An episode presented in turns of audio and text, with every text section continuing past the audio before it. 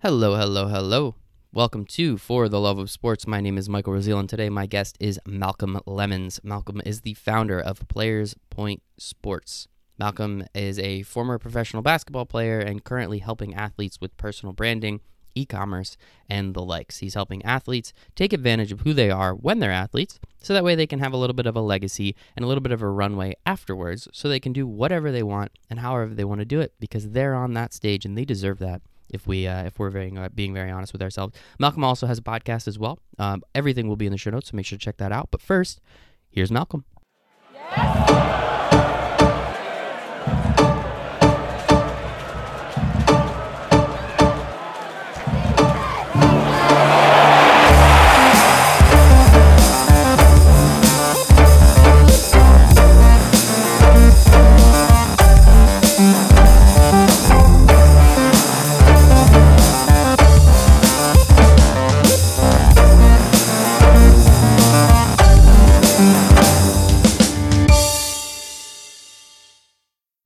Killer. All right. Today we have Malcolm Lemons on the show. He is the founder of Player Points, Players Point Sports, host of the Players Point podcast, author of author of Lessons from the Game, and a for, former professional basketball player. Man, my my voice is not working today. We'll see how this one goes, brother. Thank you so much for joining me today, Malcolm. I appreciate it. I appreciate you having me, Mike. No problem at all. No problem at all. And you, as a podcast host, I'm sure every once in a while your lips don't, uh, your mouth doesn't want to work exactly the way it does. But we we grind through, right? That's all we can do, man. That's all we can do. Hundred percent. Got to get the job done any way possible. Got to get it done. Awesome, dude. So yeah, uh, first question that I have for everybody is, why do you love sports? Man, for me, um, growing up, sports was an escape. You know, I used it as something to um, kind of take me away from other things that were going on in my life during the time. And um, as I got old, older, I began to see how much sports can can kind of teach us about life and how it actually is a microcosm of life.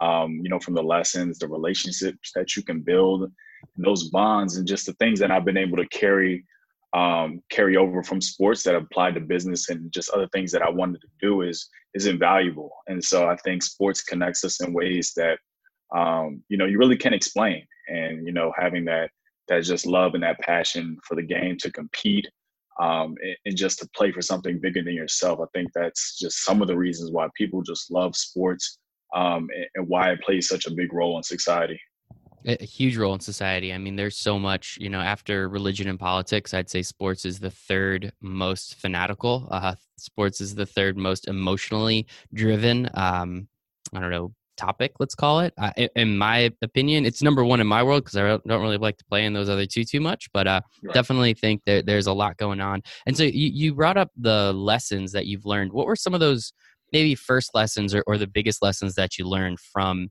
you know the the industry of sports, the world of sports that touched you uh, deep enough to make you continue to work in the world?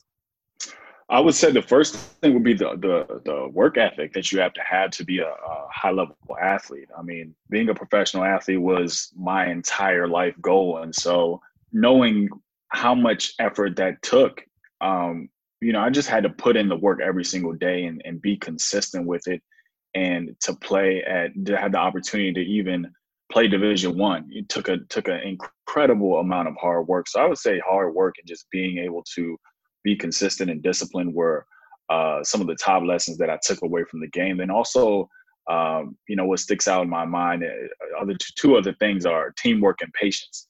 Um, I think sports taught me a lot about how to how to be patient, how to be very cerebral, um, strategic, and think things through. Um, and then also from the teamwork perspective, how to get along with other people to work towards a common goal. Um, you know, playing basketball and football growing up were probably two of the the main uh, team sports. Um, you have to work in in with with other people who might not come from the same experiences that you've came from, or might not have the same background, or uh, you know, they just might be a totally different person than you are. But you have to learn to get along with that person, learn to work with that person, and and that's life. You're going to work with people that you don't like, that you don't get along with, but it's all you know. It's all about getting the job done and and working towards a, a greater purpose, as I as I stated before. So I think sports taught has taught me a lot of different lessons, but those are kind of the things that stand on my mind the most.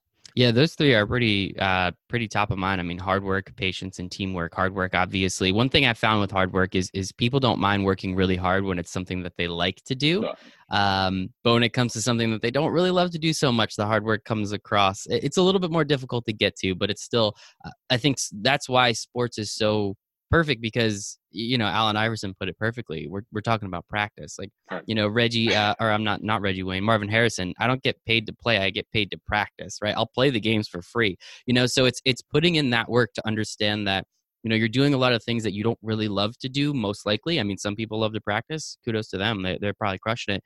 But then actually, when you get to play the game itself, that's when you can see all that hard work pay off, which then it kind of creates that cycle of all right, the harder I work over here, the better I'm going to be over here. Teamwork, obviously, you know, basketball and football. I'm a huge baseball fan, and it's a team sport. But let's be honest, it's very individually based.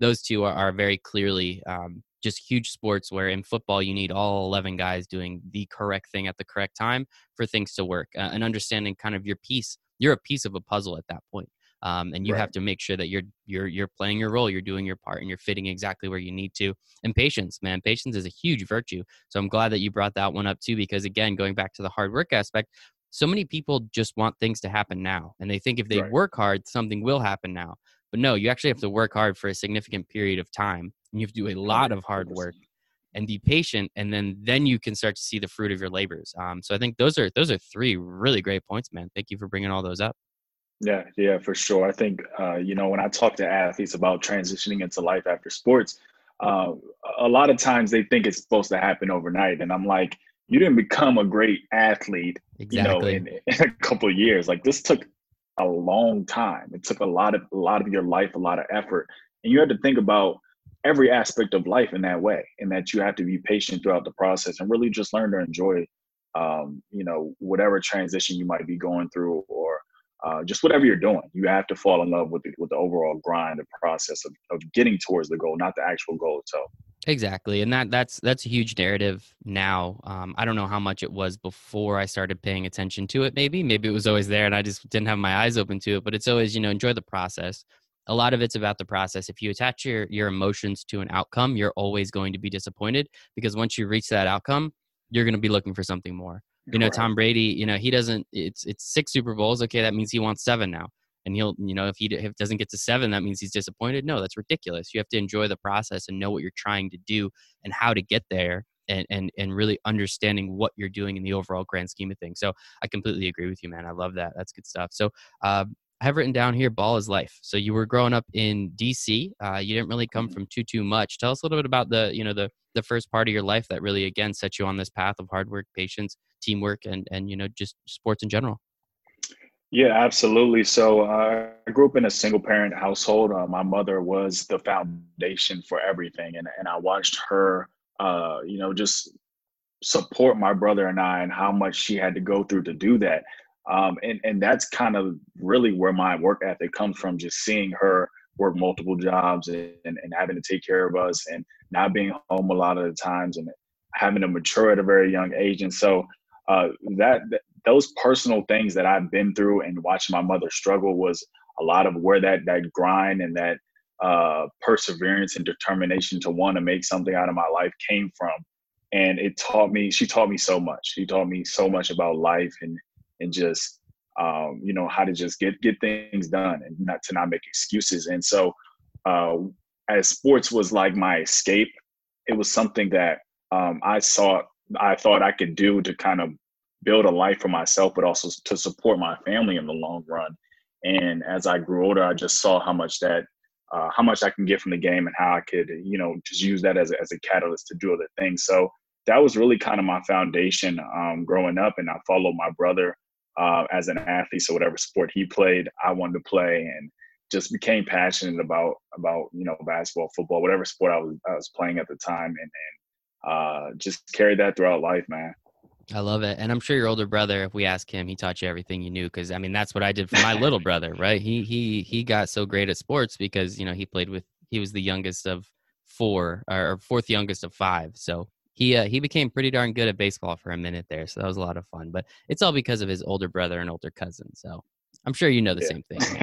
I do, I do, absolutely. It's good stuff, man. So so coming out of DC, um, I'll be very honest. I'm not super into uh, uh, uh how do I want to say this? I'm not. I don't really understand college or high school recruiting to colleges. Um, you know what areas of the country are hotbeds. I mean, we know Florida, California, and Texas. All three of those places are huge. I can't tell you where in any of them are where the athletes are coming from. Is is DC like a a relatively known place where a lot of basketball players, football players come out of?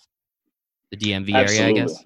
Yeah. Yeah, yeah, no, no questions. I, w- I would say pound for pound, uh, probably basketball wise, the DMV might have the most talent in the country. I mean, we've had, I, I alone played in our conference, which is arguably the most competitive, um, you know, high school basketball uh, conference in the country.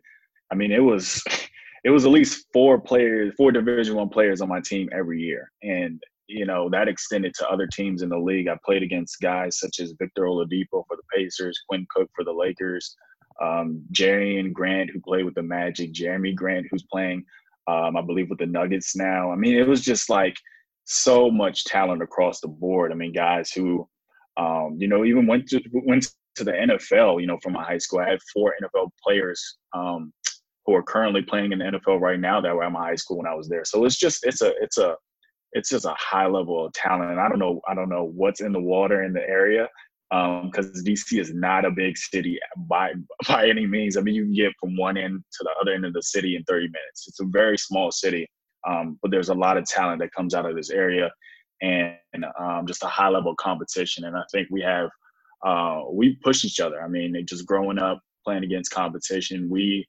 uh, we're in the gym 24 7. I mean, we have guys who really work hard coming from this area, and there's a lot of uh, prime examples and, and, athletes who have came before us who kind of showed us the way.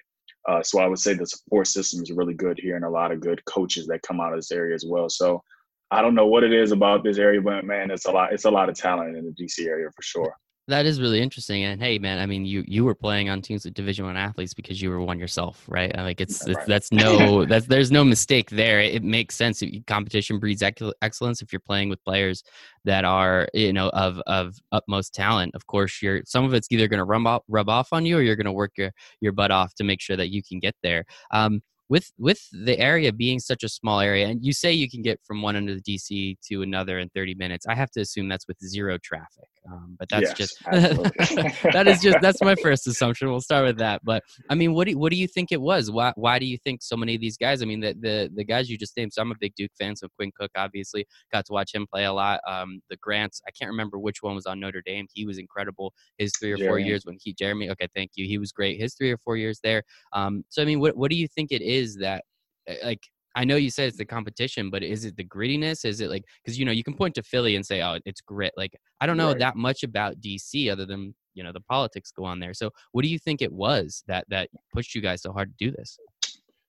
Man, I, I really wish I could tell you. I, w- I would say a lot of it is just talent development. I mean, I when I think back to how I grew as a player, it was largely in part to um, not even my high school coaches, but the, the people outside of, of that who I worked with. So like developmental coaches and the amount of effort um, that I put into my game, you know, outside of just going to practice every day and, play, and playing in like a game uh, or, or, two during the week. Like it was the extra work that I put in, and I owe that to the coaches that that trained me and taught me the game. And I used to work out with uh, Kevin Durant's godfather, and I, I was at I was in the gym every weekend, Friday night, Saturday nights.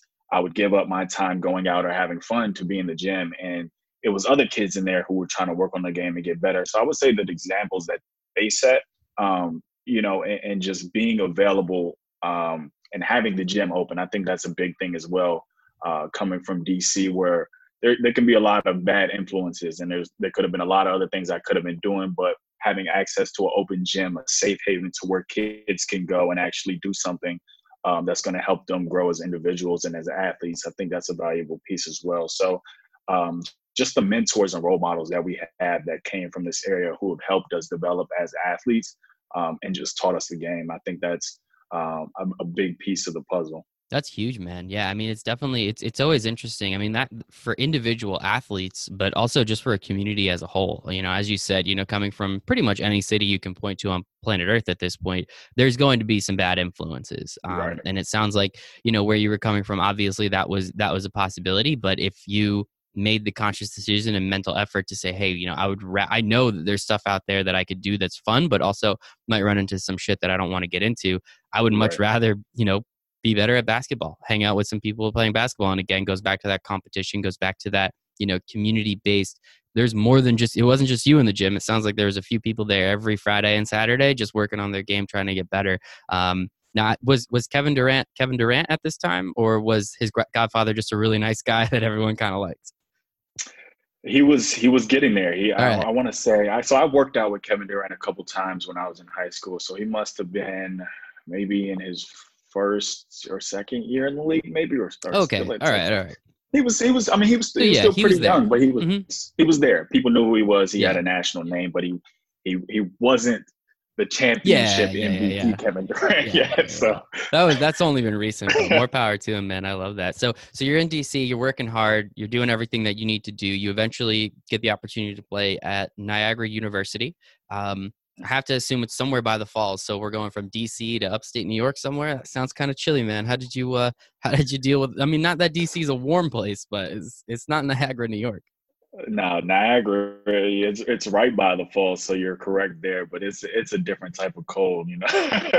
I mean, I, I, remember times when I would come out the dorm rooms and my face, I'd just be crying. It was oh, so cold. Yeah.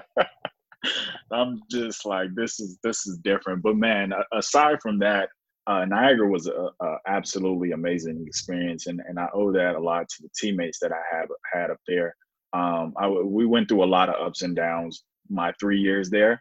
Um, lost a lot and and had a lot of struggles because we were a very young team. I want to say my freshman year we might have been the third youngest team in the country. Started four freshmen, um, including me. So it was a lot of bumps and bruises, but um, those three years throughout Niagara taught me so much, and I built so many good relationships that I still carry on to this day. A lot of those guys I still talk to. So uh, overall, Niagara came with its its fair share of obstacles, but you know I wouldn't trade that experience for the world, man. I love it, man. Plus, you got to play, right? That's that's always the most important part. I'm sure there was other schools you could have went to where you might be on the bench for a year, year and a half, two years, maybe. Um, it might have got you know might have been for a more nationally known name uh, and nationally known school, but heck, man, fun to play basketball. That's why you did it your whole life, not to sit on a bench. So I, I, commend you for that, man. I think it's great. You told me a story. I don't know if you want to tell it now or if you want to tell it a little bit later. Uh, you, you, hey man, this is your story, not mine. But um, you know, you, you told me a story about when you were in classes at Niagara.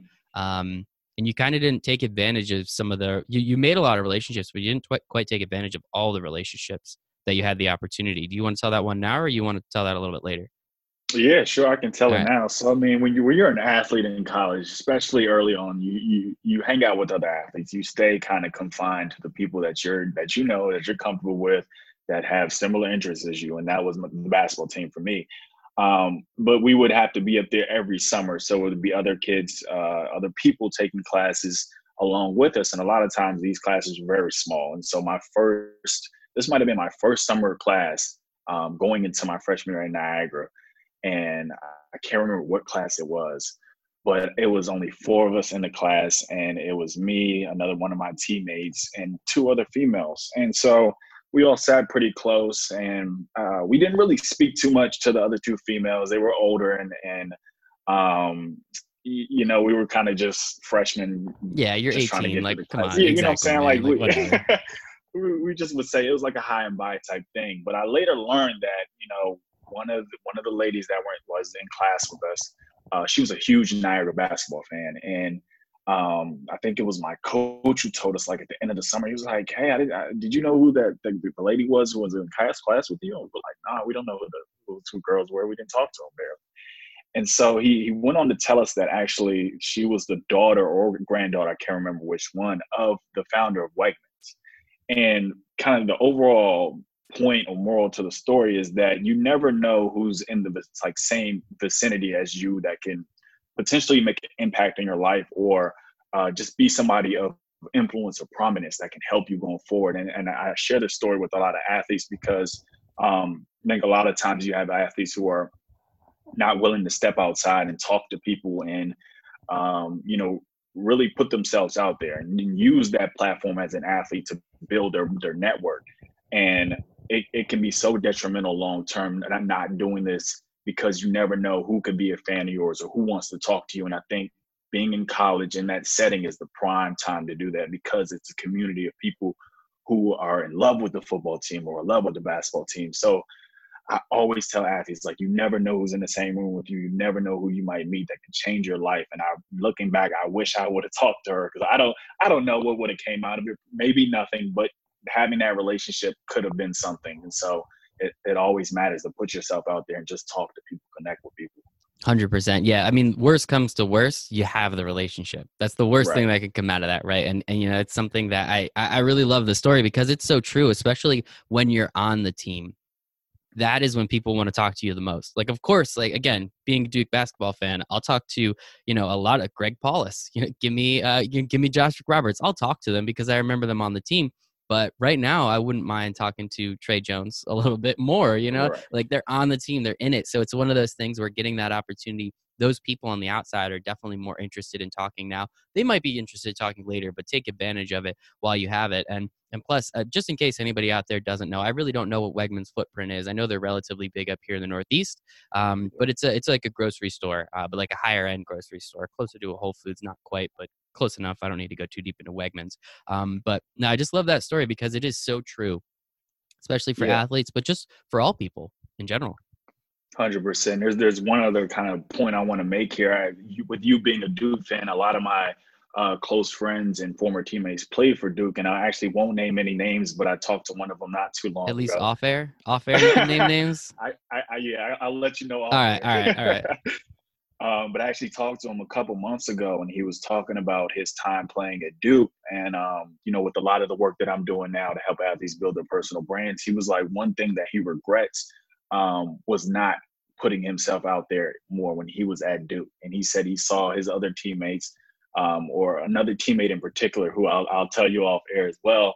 Um, he saw the way he engaged on social media and kind of built his brand and how that's helping him now and he he looks back and he actually regrets it. And these are two Duke players, and so he told me told me this, and I was just surprised because I never knew this about him. This is a guy that I've known for years. So um, it doesn't matter what level you play on, where you come from. Like you don't want to have that regret. You don't want to look back and and wish you could have did more, t- could have taken taken advantage of that platform when you had it. So I, I think that's vital, man. It's especially at you know I, we'll, we'll keep talking about Duke. It's fine with me. I mean, as of recording, I just flipping lost last night in double overtime to Wake Forest, so that kind of sucked. But um, no, it's it's it's really interesting, especially brands like that. You know, that's always you know just it's just an interesting conversation especially like going around basketball you know like zion wasn't zion then he, he was but he shows up to duke and now he takes over the entire world like we all knew he was going to be great and he was going to be good but he was the number two recruit he wasn't even number one, right? So like it's one of those things where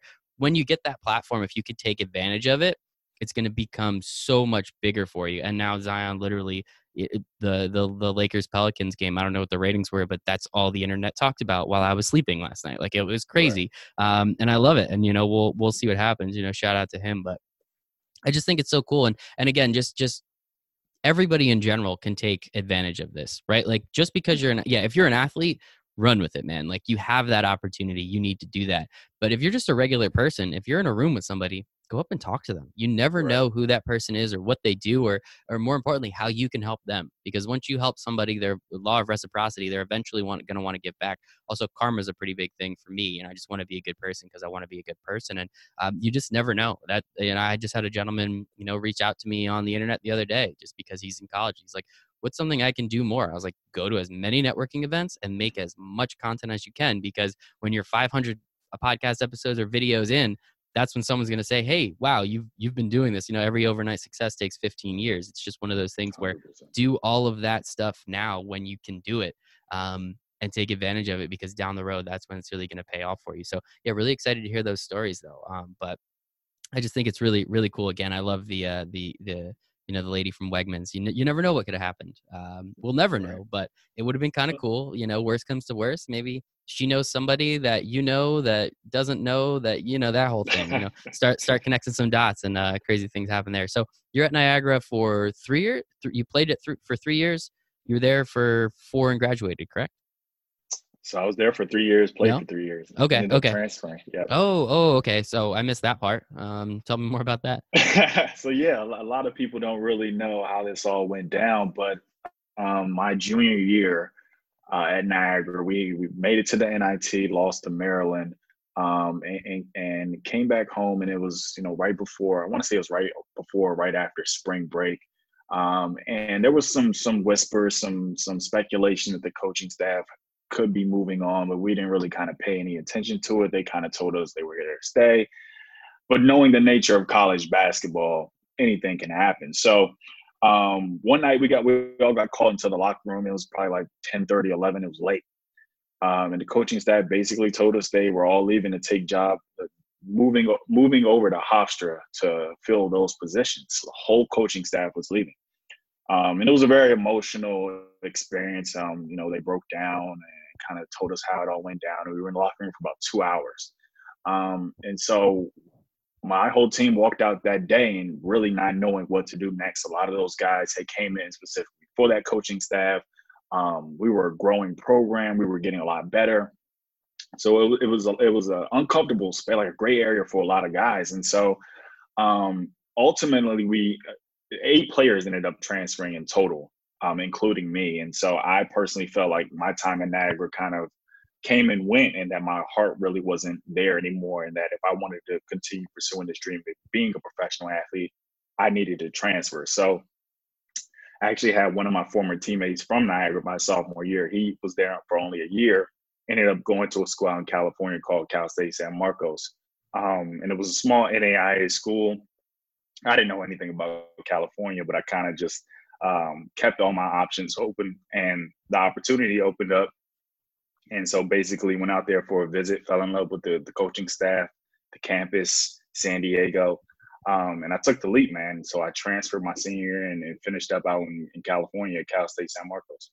San Diego, man from Niagara to San Diego, making big jumps in the world, dude. Good for you. Right. Um, yeah, that that's college sports. It's such a weird uh, paradigm that coaches can just run when they want, um, and athletes. Uh, now I know they're looking at things with the transfer portal now, which is really interesting. And the gentleman that just went from Colorado to, I think he uh, just uh, transferred to Michigan State, the head coach, uh, had some pretty funny comments. If anyone wants to look those up, we don't need to get too deep into that. But um, what was what was that as you said, emotionally, your heart wasn't there anymore. I mean, what, what did did you feel kind of like a little bit of like a, a, like a mercenary? Did you kind of feel like like all right, I get one shot. I'm I'm, I'm parachuting in for one year. I'm going to do everything I can to you know improve my stock as a as a basketball player, and then you know I'm the heck out of here. So what did what was that one year or two years like? Understanding that you're you're you really are just here for one shot to do one thing and then just get out. Yeah, so so me leaving was a combination of things. In actuality, um, I had went through a lot of injuries my junior year, so I, my minutes were up and down. I wasn't playing a lot. I was I was butting heads with the coaches. I, I really just wasn't happy my junior year, and, and I was looking for a rebirth, kind of like a fresh start. Um, and I didn't know what would, what would come out of, of transferring. I, I just knew I wanted to be a pro. And so when, before I even left Niagara and, and started to, to look at other schools, I sat down with the coaching staff that was coming in, and I just didn't feel like they had my best interest in mind. I thought like, you know, they they looked at me as like senior who was just going to be there for a year and then be out. They were looking at developing the younger players or the players that they were bringing in, and I was like, if I stay here, I'm either not going to play or just play a little bit, but regardless, I won't have the opportunity to pursue this dream if I don't perform my senior year.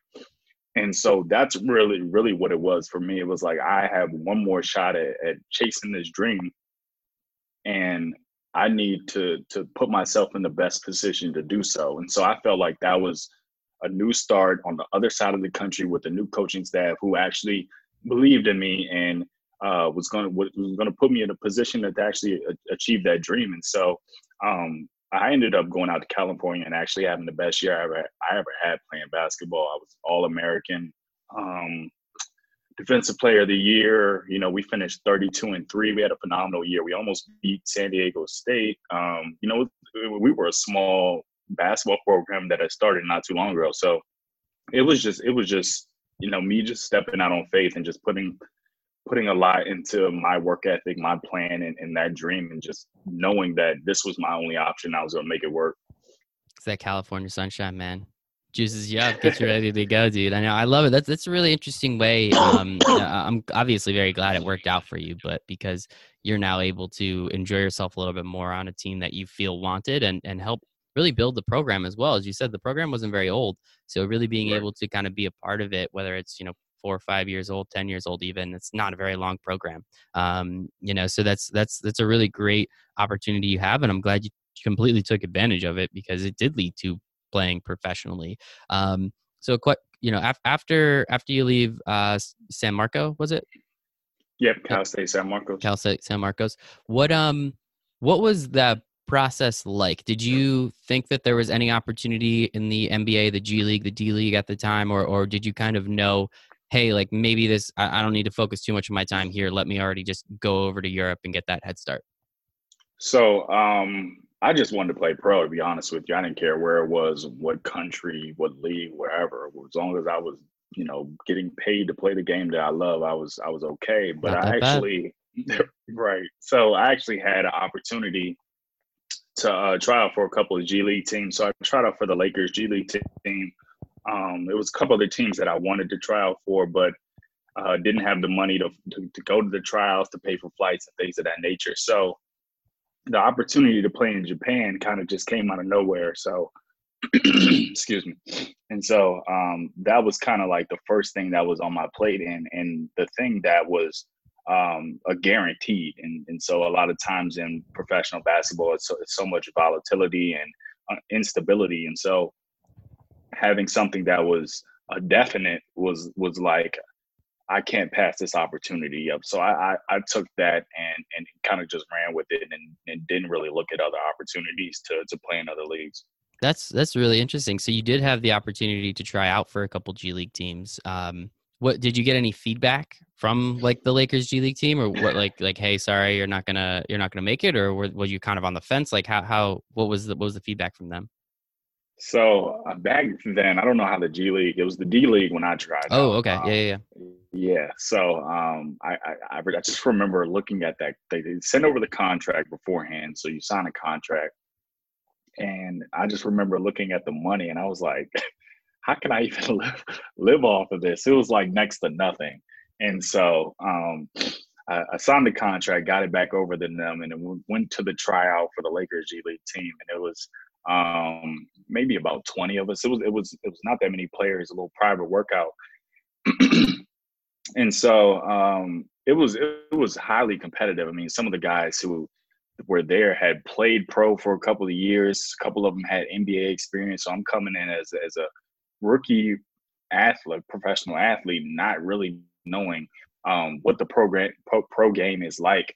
Um, so it was very, very competitive, and it, it lasted about three hours. But ultimately, um, they just they called me back and, and basically just told me that um, you know they they had selected somebody else or signed somebody else, and that was that. But that's kind of how the the G League slash D League is. It's very cutthroat, very competitive, and you you I mean you really got to be you know one of the the top guys in those workouts to even get an opportunity to go to training camp so. Yeah yeah and that, and that makes sense i mean it's it's the it's the next 15 guys right? You know there's the 15 on the roster and then then they need another they need the other 15 and i know now that the g league is definitely starting to um become a little bit more substantial. You know, you're starting to see them on TV a little bit more. You start they're starting to get some of those endorsement deals. Money usually flows once money starts flowing. Um, a lot of stuff starts to happen as well, which is always important. And so, how how did the opportunity in Japan come about? Like, what did some was somebody just scouting you? Was it because you were over in California that you were just a little bit closer, or you know, like I don't know if that has anything to do with it, but I'm just kind of curious. Like, did you reach out? Did you you start slinging your tape around to people saying, "Hey guys, I can play," um, or or are people reaching out to you? So the thing about Japan, that that opportunity kind of came from one of the the coaches that would come see me play when I was in California um, his name was Gary Colson. I give him a, a, a lot of credit for um, helping me develop as, as a man. I, Actually, I mean, he kind of came came into my life during the middle of the season, my senior year, and, and really just, uh, I guess, fell in love with my game, fell in love with me as a person. And he was actually he got hired to coach a team out in Japan and wanted to take me and two other players with him. So um, you know, I, I went out there with him, you know, just putting my full trust in him as a coach.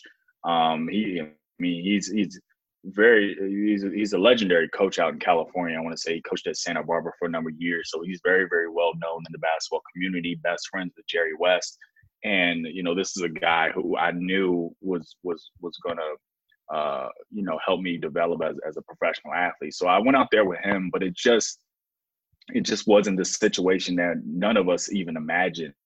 Um, you know, it, within our first couple weeks out there, uh, it, it, I remember getting out there and immediately the the general manager of the team got sick and he was in the hospital and he was in charge of everything. So i mean we didn't even have beds we didn't have uh, you know was no air conditioning uh, we didn't have a way to practice. It, it was rough. And so uh, here i am a rookie professional athlete uh, not really i'm in a, in a different culture not really knowing anything. It's my first time being out of the country and having to really survive and not really you know there was there were situ- situations where we didn't get paid and it was just a, a bunch of different obstacles that we had to overcome.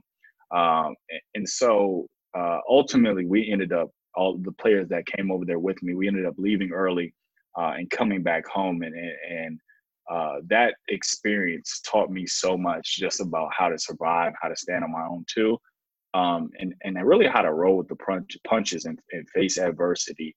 Um, but to also know that if you really want to achieve something, you have to keep pushing forward, keep progressing, and so that's what I continued to do even after having that experience uh, in Japan my rookie year. But it it was pretty bad. It was a bad experience, but it, uh, I learned I learned a ton through it.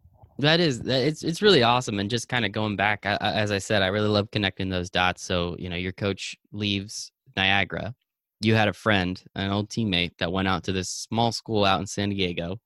You decide to go follow him out there because you're out there. You meet mm-hmm. this gentleman.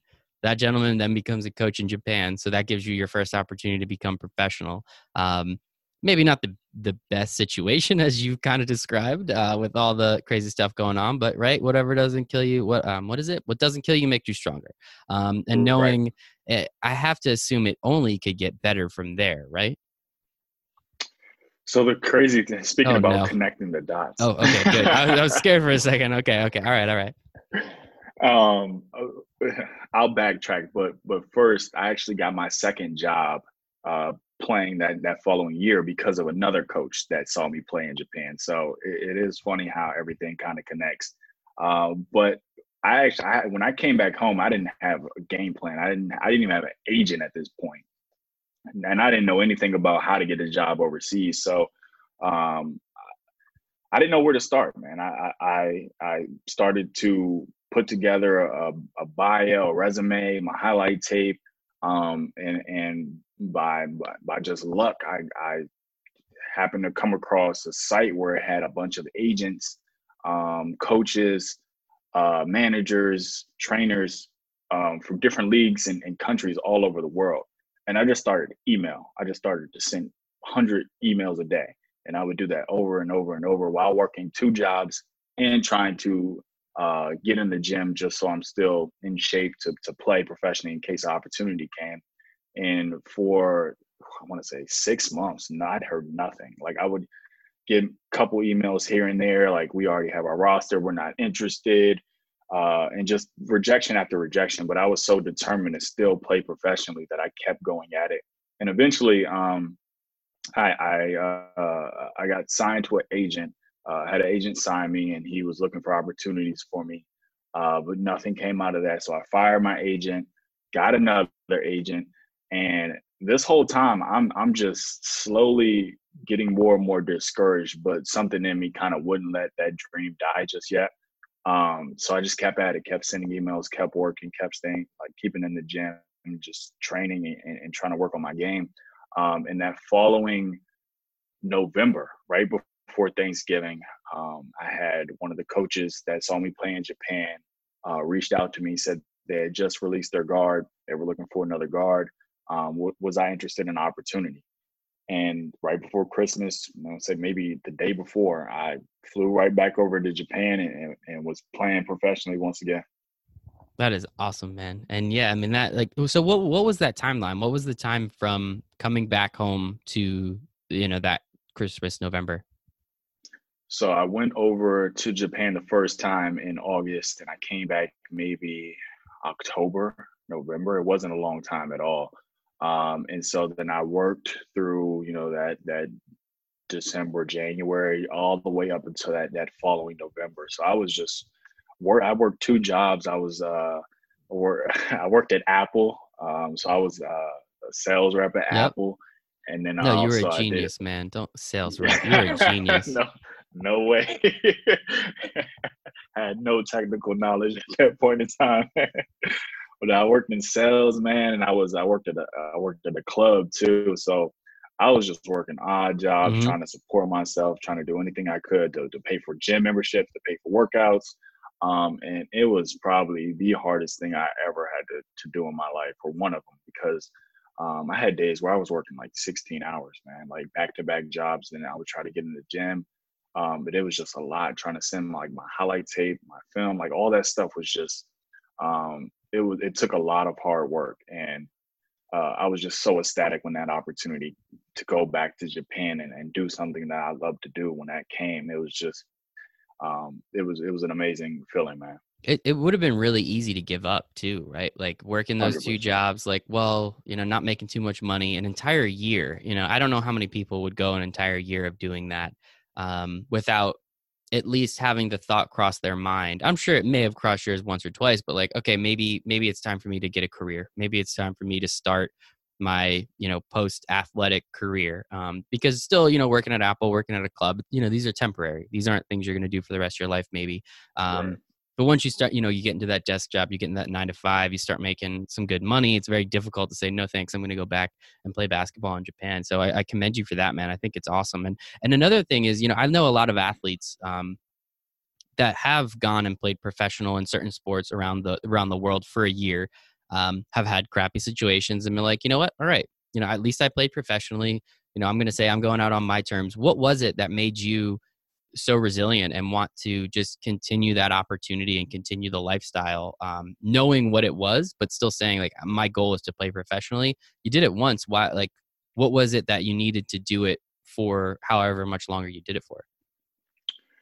I always told myself that I wanted to uh, at least play a couple of years, and I didn't feel fulfilled. I didn't feel like I really had accomplished that that goal of mine that first year. I didn't feel like it went the way that I imagined. I didn't want to go out on that on those terms, and so I was like, I'm still young. I can still play. I still have a lot of time to make the money that I wanted to do other things with my life. But like, I'm going to chase this dream while I still can, while I still have the passion for the game. I think that that was the biggest thing. I still loved to play basketball, and that was one of, what I wanted to do more than anything else at that point in time. So um, I was going to give it everything I had. If that mean meant I had to work several jobs to support myself, but you know whatever it took, and that's the mindset that I took on, on it. And so um, it, it, paid off in the end. You know that oppor- whether it came from another agent or who whoever else, whoever gave me the opportunity, all that hard work work actually paid off in the end with me getting a chance to actually pursue, that dream again. So um, it was just my mindset, and I, I just didn't want to give up at, the, at that point in my time, and point in my life. And how much longer did you play uh, professional basketball for? That that was that was the final year. That, that uh, all right. well, you played a couple. You did what you wanted to do. So I, I do yeah. like that. And I mean, it's I still think it's incredible, man. Um, you were a professional athlete. You know, you, you played this game as like a six year old, and uh, you got to the point where someone was paying you money to do it. Sounds like the dream to me, man.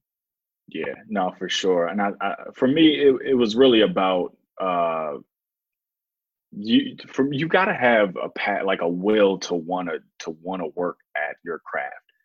And when that goes away you're cheating the craft you're cheating the game. And once i noticed that that i didn't want to work as hard as as i had been working to play i didn't want to train as much I, I could take days off and be okay that's when i knew it's like this yeah. i need to do something else. Because it's yep. not i'm not going to put the necessary effort in to be great at this game. And I, and I just won't last. So as soon as that started to happen for me, I was like, I, I got to put the ball down and figure out what my life is going to look like. Yeah, you can't. You can't exactly as you said. You're almost disrespecting the game um, if you do that. If you think that you can take days off, if you think you can do things lackadaisically, um, the game's not going to allow that to happen. And and you know it's it's it's great that you were able to realize that. Um, probably nice to come home a little bit too, so that that part doesn't doesn't hurt too much. So you did. You came home. Um, how much longer after you came home did you publish your book? Oh man, I want to say it was that following year. So I had been yeah. writing yeah, I had been writing that the whole time I was in Japan because uh, I had the time. I, mean, I came at a point where we had a big break in the season, so we weren't. We were just practicing maybe an hour or two out of the day, and the rest of the day we had to ourselves. And um, I, I, just had so much time on my hands, and I started to think about what my life would look like if you if I took basketball out of the picture. Like if I left today and could never pick up a basketball again, where would I be? And it, it wasn't going to be an Apple or the club again. So I had to figure out what the hell I was going to do. Um, and that led me to reflecting on my life and my experiences as an athlete and the things that I learned. Um, and, and, so, long story short, I I I, I wanted I.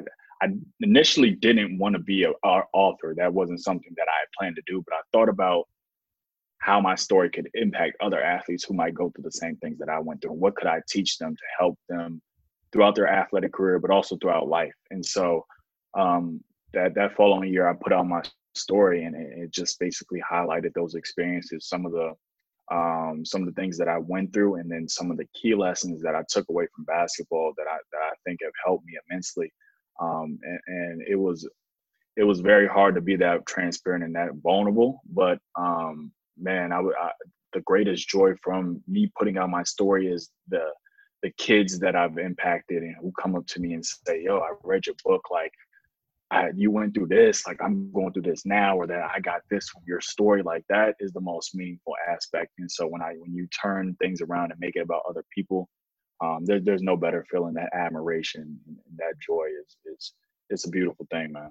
Yeah, man. I mean, you're you're helping people that you're never gonna meet, right? People that read your book, uh, other parts of the country, other parts of the world. Um, very very little chance that you're gonna meet every single person that bought that book and that have, has been touched by it. So I can see that being very um, very impactful to you and understanding that you know you did something that is now allowing other people to do this, but it's also allowing other people to get through the things that you went through. You, you're giving them a little bit of your experience, so that way they don't have to do it all on their own. They can at least feel like someone else was there to do it with them. So I just think it's awesome. And as I said, I apologize I didn't get the chance to read it, but you know, you have another book purchaser right in front of you today, Malcolm. I promise you that. I'll, I'll give that one a holler. Um, you also were a writer as well. I saw you worked for the Huffington Post as well as the Athlete Network um, for a couple years each. It looked like. Um, how how do you land gigs like that? I mean, I, well, this is like 2016 timeframe, I think. So Huffington Post, I think, was like on top of the world at that point. So what was it like, kind of you know, like as you said, you didn't want to be an author. So what made you want to be a writer? I guess. Um, simply for the fact that it was therapeutic and that I was good at it. Um, writing was something that I did my whole life, like not even like subconsciously. Like I would write to just express myself and kind of free my thoughts because I've never been one to to speak a lot. So uh, that that's why I started to write, and I, the more I started to see the things that I put out there impact other people, the more I wanted to do it. Um, and so those opportunities actually came. The Huffington Post was they gave me my own um, platform, and and I was kind of like a freelance contributor for them. Um, and that that opportunity came from from uh, a friend of mine who actually worked for them at the time. Um, and so I would try to just put out content that uh, touched on life after sports, that touched on uh, the lessons that sports can teach us, uh, even just the brand, personal branding piece, which that was when I really started to, build my own personal brand outside of being an athlete. And then along the, uh, the, with the athlete network opportunity, that came from actually the first business conference that I ever went to. Um, I, I, paid for a flight out to Kansas City to go to a speaking conference. Um, and I actually met the founder of Athlete Network at that conference. And uh, basically talked to him about my experiences, told him that uh, I, I, wanted to contribute and, and, become an influencer for the platform. And so they gave me my own um, my own platform for that as well. And then, and then uh, you know, I just kept continuously building building my brand through putting out articles and, and just talking about my experiences. And um, it, it was just great to see how how those articles and, and those those blog pieces kind of impact and help other athletes. So uh, I'm very grateful for those chances, those opportunities. Yeah, of course. I mean, again, like those are those are some pretty cool opportunities, and I did see a lot of the Huffington Post ones. Um, at least I think the last like eight to ten articles all had to do with life after sports for athletes or or personal branding, what to do now, when to do it, how to do it after. Um, so at I assume you know kind of you know what what you're doing at Players Point it was rumbling around at least a little bit in your brain. It's just kind of figuring out you know you can put the pen to the paper and write about it now, how do you start impacting people? So, at what point did you decide, you know what, now I want to, now I want to be the person that actually helps these athletes specifically with all of these, all of these problems? So I would say I've always had entrepreneurial tendencies uh, ever since I was young. I, w- I was the kid at school who sold candy, who sold water bottle, like whatever I could get my hands on. I sold, uh, you know, t-shirts and, and shoes and flip shoes in high school. So I always had this this these these aspects and facets of being a business person uh, throughout my life. And so I knew that once I was done playing basketball, I wanted to do something entrepreneurial or where I had the freedom to kind of take an idea and build it from the ground up. I just didn't know what that would look like. Um, and so I started to have conversations with former athletes and read articles about how much athletes struggle to transition in life after sports and how so many athletes were going broke in retirement and I started to think about how can I help these athletes uh, take advantage of their platforms, take advantage and, and, capitalize on that title, that athlete title, and use that to, uh, you know, make more money, to have more opportunities, to put themselves in a better position for life after sports. And you know, I came up with Players Point, man. I, I just I wanted to give athletes, um, you know, a, a service, a, a, uh, you know, opportunities to build what they what they wanted to do outside of the game, and and really just help them do that. And then the the business has kind of taken multiple different forms throughout the years, and uh, really been playing with a lot of different business models. But uh, at this point in time, we're we're primarily an e-commerce platform where we help athletes actually de- design their own e-commerce platforms, but also put out educational opportunities um, and, and, digital content that that's centered around personal branding and helping athletes monetize that. So um, it, has been a journey. It, it's it it goes back to that patience aspect that we talked about. Um, you know, just really being patient with uh, trying to build something from the ground up and really just figuring out what the best way to do that is. Patience, hard work, teamwork, working with other people, making sure that everyone's on the same page. So, with this e-commerce platform now, what um what are you doing are you are you starting to take advantage of the new ncaa rules potentially uh, or starting to develop those relationships understanding that some of those guys that could be huge uh, do you currently try and you know speak with a lot of agents do you try and reach out to the athletes directly like what what have you seen i mean you're you're willing to work 16 hours go to the gym and send 100 emails in a day i can only imagine what you are what you're up to now yeah, I mean, it, it's the whole reason, uh, you know, the, the, the whole way that I've been able to, to do a, you know, podcast and have a business and do all these different things and, and still create content. Uh, it's all goes goes back to the work. So, um, you know, when you're like you said before, when you're passionate about something, it becomes a lot easier to do. And I'm passionate about helping athletes uh, during and after their careers, and and uh, currently what the what the goal is to is to really try to get in where we where, wherever we can. So if that's going directly to athletes and helping helping them build their own platforms, um, or or talking to agents and being a funnel to athletes that way. Uh, but I want athletes to really see the value in the service that that we're providing and, and what can happen when they actively invest in themselves um, and, and really capitalize on uh, the the the following, the audience that they have now, and, and, and the opportunities that can present itself. And it's going to be interesting to see what happens in the next several months. Um, but I'm actually uh, speaking about books in the process of, of, publishing my second book, which is going to be focused on athlete branding and marketing, uh, and teaching athletes how to to build their personal brand. So. Uh, I think it's an exciting time to be an athlete, and there's so much that that athletes can take advantage of if they if they go about it the right way. Um, but as far as student athletes, we'll we'll just have to wait and see what happens. Uh, you know, with with laws being changed. I guess and, yeah, the uh, laws haven't quite yeah. changed yet. Seems like they're coming, but yeah, probably in your best interest to to to wait until all those documents are signed.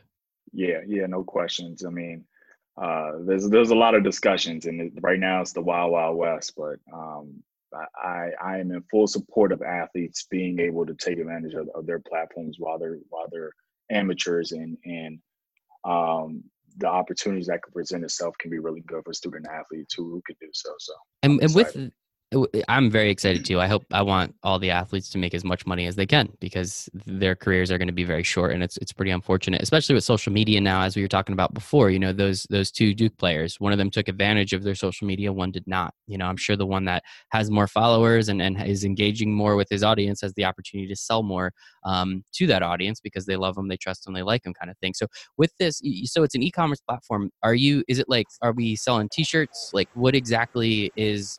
On what are what are on those platforms Yeah, so right now I'm in the process of building out the entire platform. So we're, we're going to be selling merchandise or being in our own e-commerce platform and also have online courses to help athletes, um, which are going to be based off of the book that I'm publishing. But at the same time, we're also going to be providing services where we actually develop e-commerce platforms for the athletes as well. So it's it's a combination of different um, services, products that we actually sell uh, to athletes. It's all focused on athletes um, and, and branding in particular.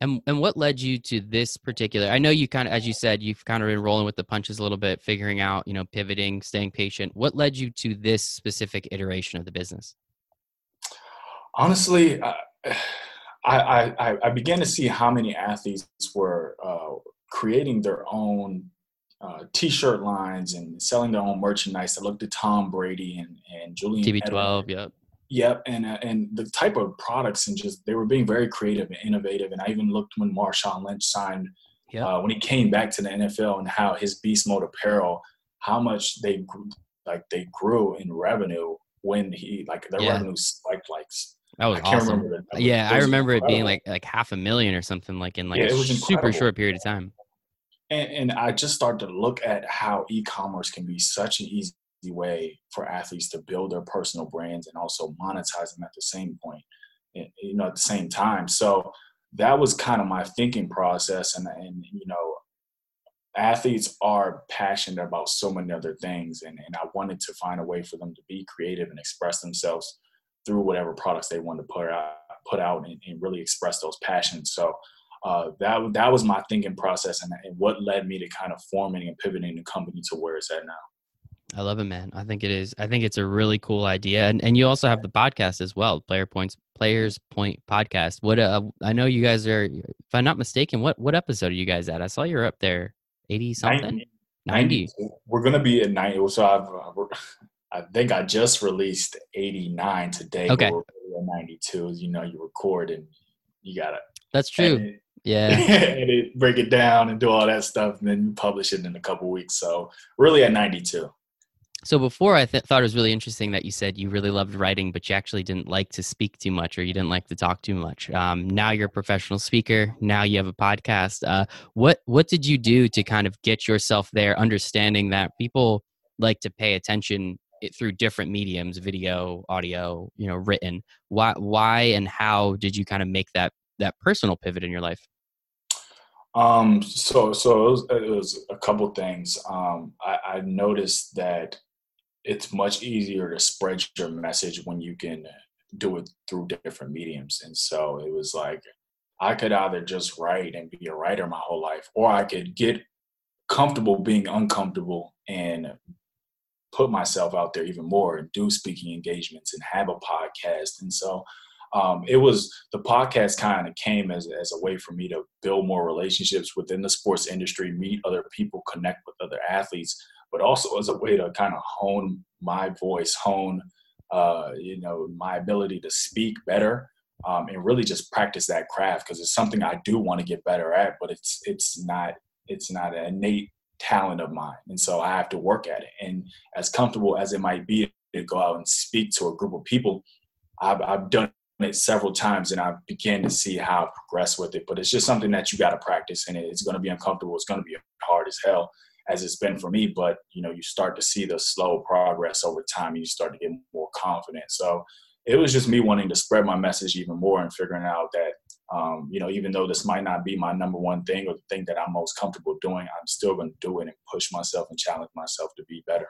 I love that, man. And that's the athlete in you, right? That's that's you know, that's the basketball player. Hey, you suck with your left hand, man. Now we got to work on it, right? right? So it's just one of those things where you, you have to understand that just because you're you're not great at something, it might be your, your best offensive weapon one day. Uh, because I do think getting on stages, going on podcasts, I think you're doing a great job today, man. Maybe you know I think you're killing it. So you, whatever you've been doing, I guess ninety something episodes, you clearly uh, you're clearly getting a lot better at it. Depending, uh, I have to assume, considering where you may have been in those first couple. But no, man, I think it's great. I think it's it's really interesting, and and the way you're going about it, I completely agree. I'm personally, I I am super comfortable in front of a microphone. I love talking. It's my favorite thing I get to do. I'm a terrible writer. So what am I doing? I'm writing a book. Like that's I, I totally agree. Like I'm just trying to do the same thing. Like I want to spread the message. I want to spread what I'm doing. Um, and uh, it's also kind of cool just to be you know an author, you know, published author, Malcolm Lemons, published author Michael Rasile. Sounds good, right? Hey, the, the beauty of the world today is that you can do anything you want to do. There's literally no excuses why you can't do anything. And so why not just try it? And if it's not it's not what you want to do, then then then you don't have to do it. But exactly, this is so much so much opportunity, and so it just it, it kills me that I'm not doing everything that I possibly can to to figure out what I what I want to do going forward in life and what I might be passionate about. I, I just I, I can't sit back and not try. And so that that to me is is just crazy that uh, I can I can actually have my, my own show, my own radio show for yep. free. Yeah. Anybody can do that. And it, literally, just, it's crazy that, that people just won't even try. I talk to a lot of people and they find out I have one of these, uh, you know, podcasts and they're just like, wait, what? I was like, yeah, it's like super easy. It's a blast. Like I, it costs me money to do it, but the relationships that I make, the enjoyment I get out of it. This is my favorite thing, literally my favorite thing I get to do every day. Um, get sure. to talk to people like you about your story, what you've done. I can't wait to get off air so we can talk about the Duke boys some more. But um, no, man, I mean, like it's so much fun for me, and and I thoroughly, thoroughly enjoy it, and I'm, I'm happy that you can see that as well. So I don't want to keep you too much longer. The last question I have for you is. Um, looking at this specific iteration and understanding that it may change in the future and, and you may take advantage of other things what is your i guess like pie in the sky vision for a Players Point, and and what are what are you trying to accomplish in helping these athletes along the way?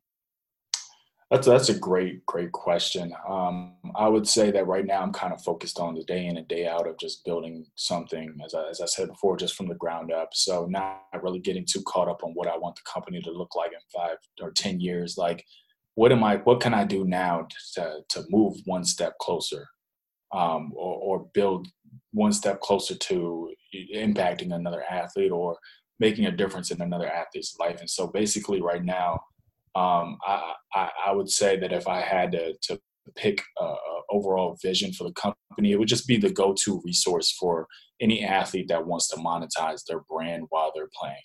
Um, that's what I look at it as right now, and, and, that's what I think we can really help athletes do. Um, you know, so for, for any athlete, whether that's student athlete when when when the laws change, or professional athlete who um, you know might be playing overseas like I once was, and and wants to do other things, wants to have a, a bigger brand and actually make money outside of their careers. We can help athletes do that, and we can help them prepare for that next step by doing so. So that's what I look at it as now. And then, like you said, that may change over time, but um, just focused on making a difference in, in, in the way that I that I best know how. It's an easy why. You want to help people. Um, yeah. It's just the it's just the what and the how, man. And it, it, sounds like you're well on your way, man. So Malcolm Lemons, founder of Player Point Sports, host of the Players Players Point podcast, author of Lessons of the Game. Thank you so much for your time today, man. Really appreciate it. Thanks, Mike. Man, this is fun. I appreciate you having me. Keep doing what you're doing. Thank you for listening to this episode of For the Love of Sports with Malcolm Lemons. He was absolutely fantastic. I hope you guys really enjoyed the show. He was so much fun to listen to and talk to and get to have a real conversation with around athletes and what they're doing and really get to understand what his story is and how he did it. So please go follow Malcolm. All of that information will be in the show notes, his podcast, all his social medias please check mine out too. That would be super helpful. And if you could, please give this show a five star rating. That would be super, super helpful too. So thank you all so much. I hope you learned something and I hope you make it a wonderful day. Yes.